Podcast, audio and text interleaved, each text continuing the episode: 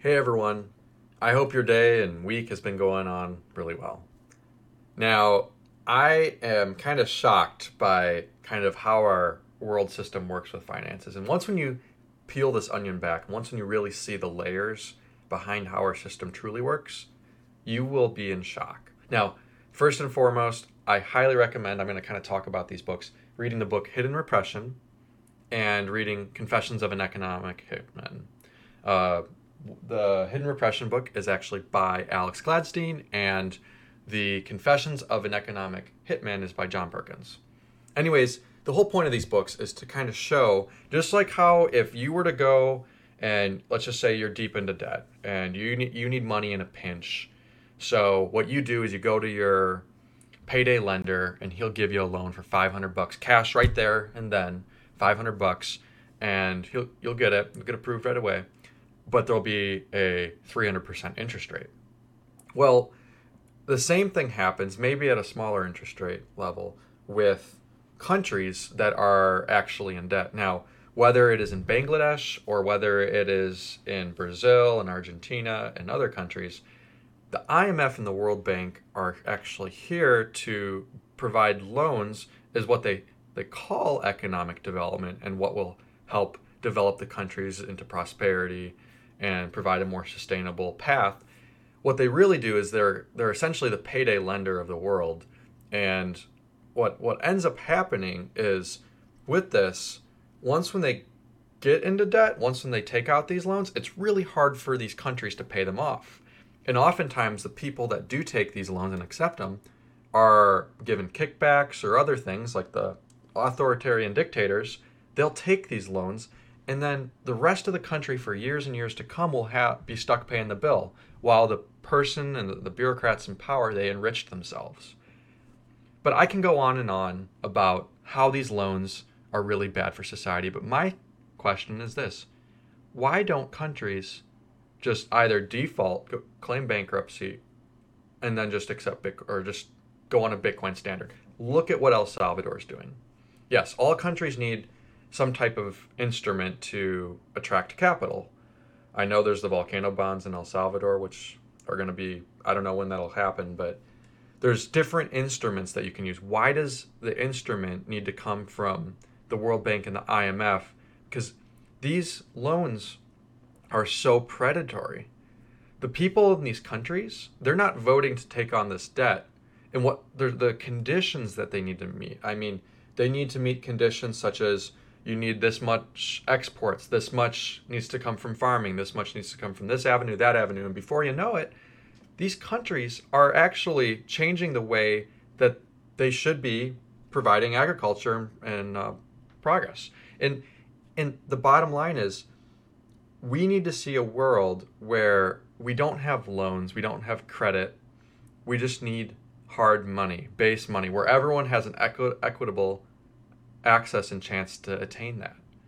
Because with all this debt, we're, we're keeping these countries poor at the expense of us becoming rich.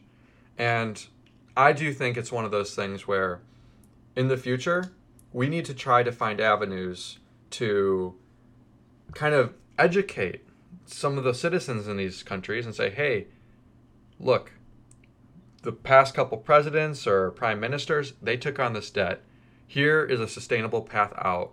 You need a charismatic leader like El Salvador. It's so sad to see.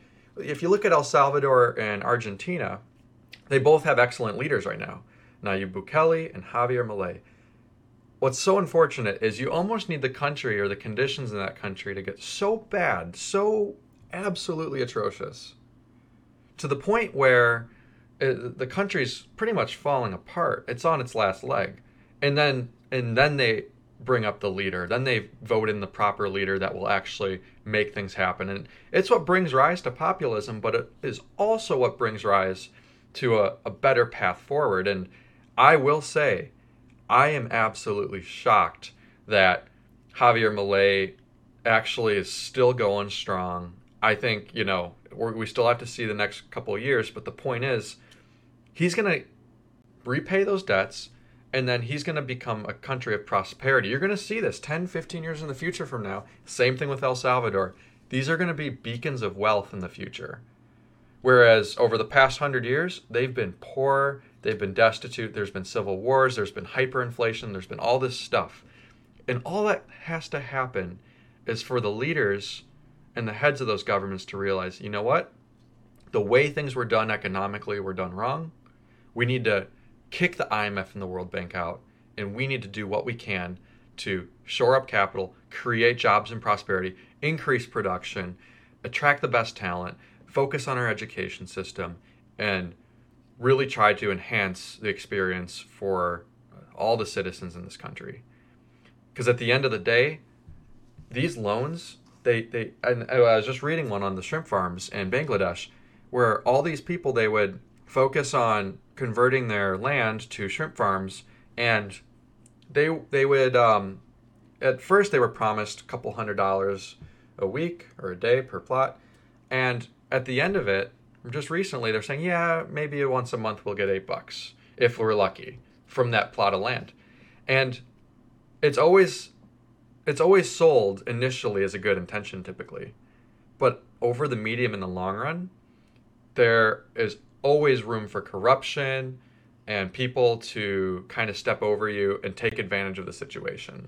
Because at the end of the day, some people try to step on others to get to the top. And it's really important to be aware of that. But overall, I hope and if I hope we have a future where the IMF and the World Bank go under. I don't think that'll happen in my lifetime, but what I do know is Bitcoin is hope, and I think these countries, more of these countries are going to start having these circular economies like Brazil, Argentina, and over over in the Philippines. And once when people start transacting and using these currencies, it's going to create jobs, prosperity, and they won't have to rely on credit or debt. They'll have the bearer asset, which will in the end be the true wealth. You guys let me know what you think. Do you think the IMF and the World Bank are evil and they're trying to bring people down, bring countries down at the expense of trying to enrich themselves and their creditor nations? You guys let me know. Anyways, I hope you guys have a good rest of your week. Have a good one. SatsMate out.